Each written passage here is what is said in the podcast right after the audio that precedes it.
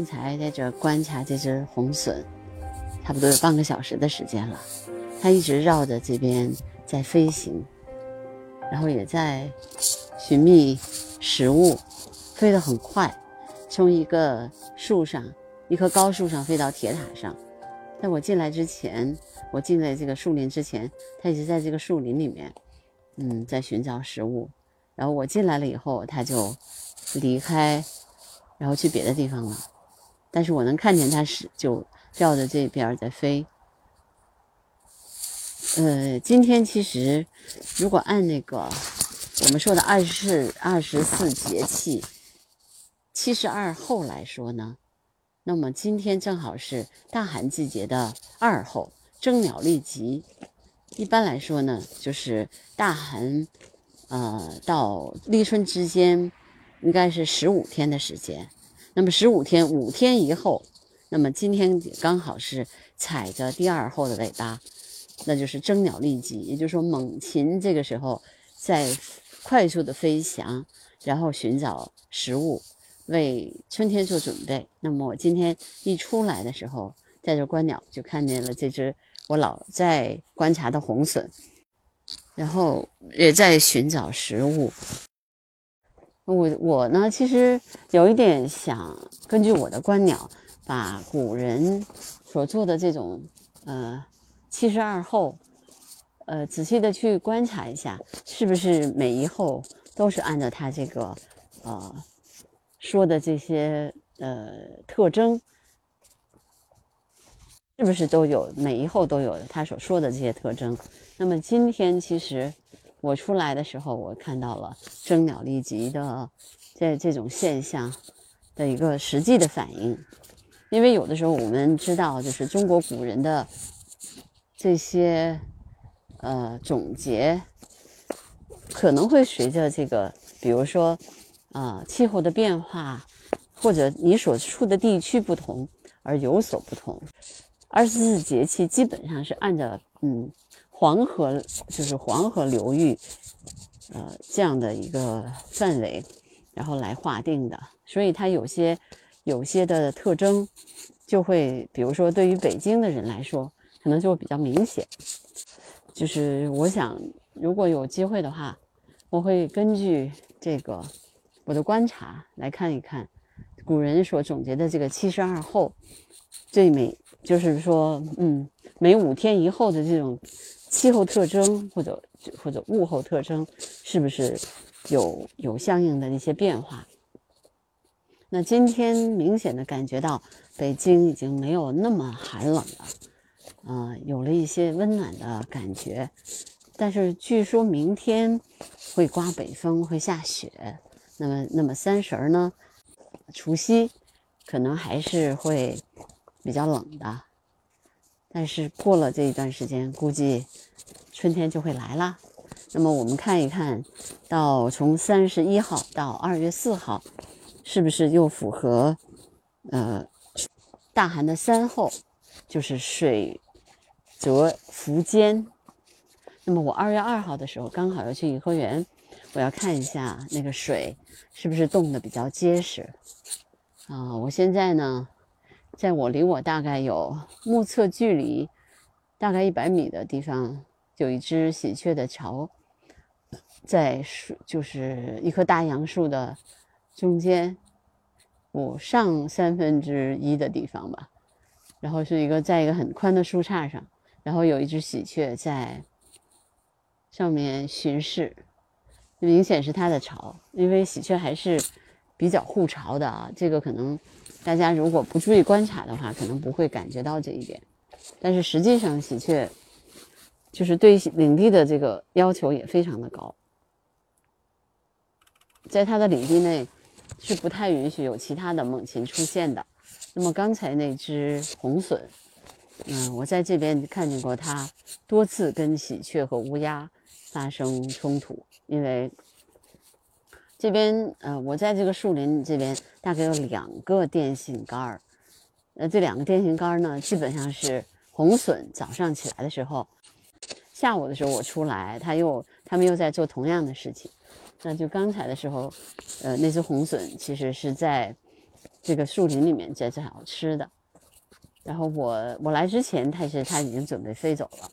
它们基本上每天下午或者上午的时候有两次会在这边觅食，因为这边还有一些草虫，啊，然后有我们看不见的鸟，或者是我们看不见的，也许我们看得见但不会注意，还有一些就是一些老鼠，或者是我们说的是那种。呃，小的田鼠啊也会有，所以它一定会在这边去去寻找的。那你说这个北京，你说离我们近的地方有田鼠吗？有的。其实我呃在北京植物园啊，你们都发现过那种小的那个田鼠，就是你还是得去发现吧。发现了以后，会看到很多很奇特的现象。啊。那么差不多，我们这边这只红隼，嗯，到了春天的时候，好像它就不在这儿了。这片领地它就会离开这片领地，但是好像从每年的九月份一直到三月份吧，它好像基本都在这边。嗯，我不知道是不是因为繁殖季的时候它就离开去别的领地了，这个还有待于观察。嗯。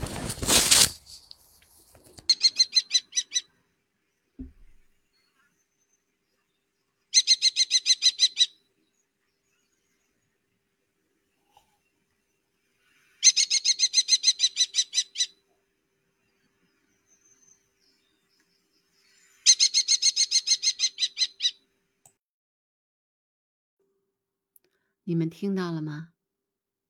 刚才这个就是红隼的叫声。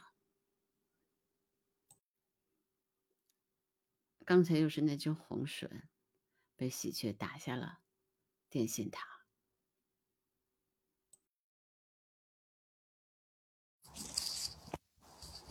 所以，因为差不多同样高度的鸟，我觉得它们之间是有这种争夺领地的这种利害关系的。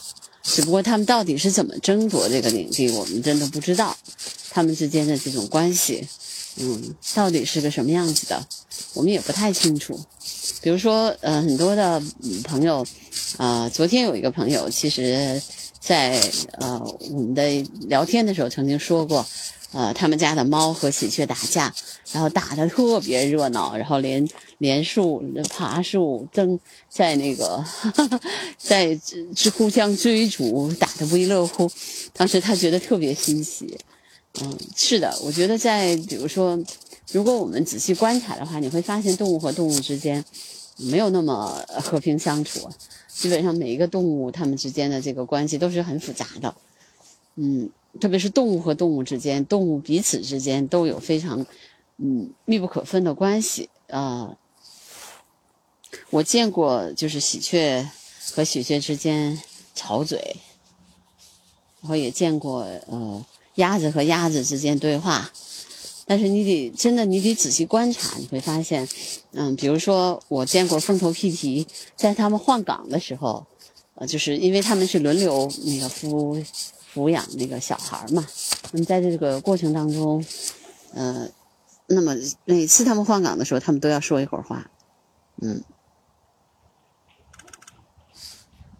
这只小麻雀，小麻雀也是非常有有趣的，我觉得麻雀也是一个生存能力极强的鸟，能够在中北京，能够在人类如此繁茂的这种城市当中生活起来，那了不起。